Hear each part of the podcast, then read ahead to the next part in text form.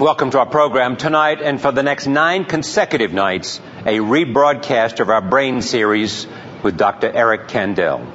We, first of all, have evolved to live in a certain world, and the brain of human beings has evolved to live in the world we live in. It's different than snakes who have a, a visual spectrum that is wider than we have. They see a different world than we see.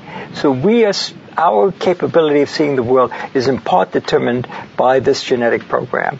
But we learn all the time. We learn how to recognize objects mm. and we make those associations the next time we see an object like that. So this involves alterations in the brain and that continues as long as we live. We continue to encounter new images, new people, and we acquire that information and store it in the brain. The Brain Series with Eric Kandel coming up.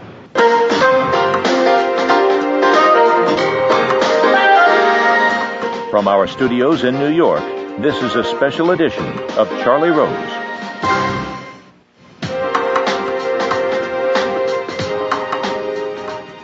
This series is a journey to the most exciting frontier of science, the brain. Every day we're learning more of how this miraculous organ works. Last month was our introduction. We showed you the anatomy of the brain and the frontiers where brain science was taking us. Tonight, we look at one of the most instructive areas, visual perception. One quarter of our brain activity is about visual perception, so the brain is devoting about 25% of its power to vision. Think about it. What the visual system tells us is at the core of our impressions of the world. What is real and what is beautiful. What is permanent and what is changing. Vision is one of our five special senses, including hearing, smell, touch, and taste. We focus on vision because so much of our world is visual. Also, we understand more about vision than the other senses.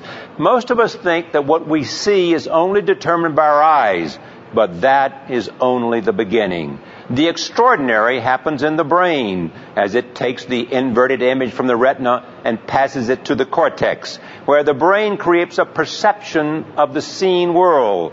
It is in the brain where seeing happens.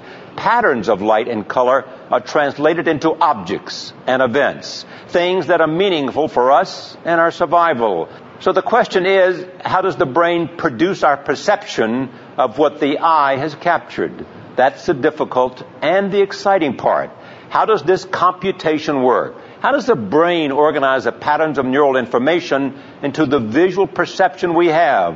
How does it make inferences about the world around us? What clues does it use? And how does it compensate for changes in our visual environment? What assumptions does it make? How much of its activity is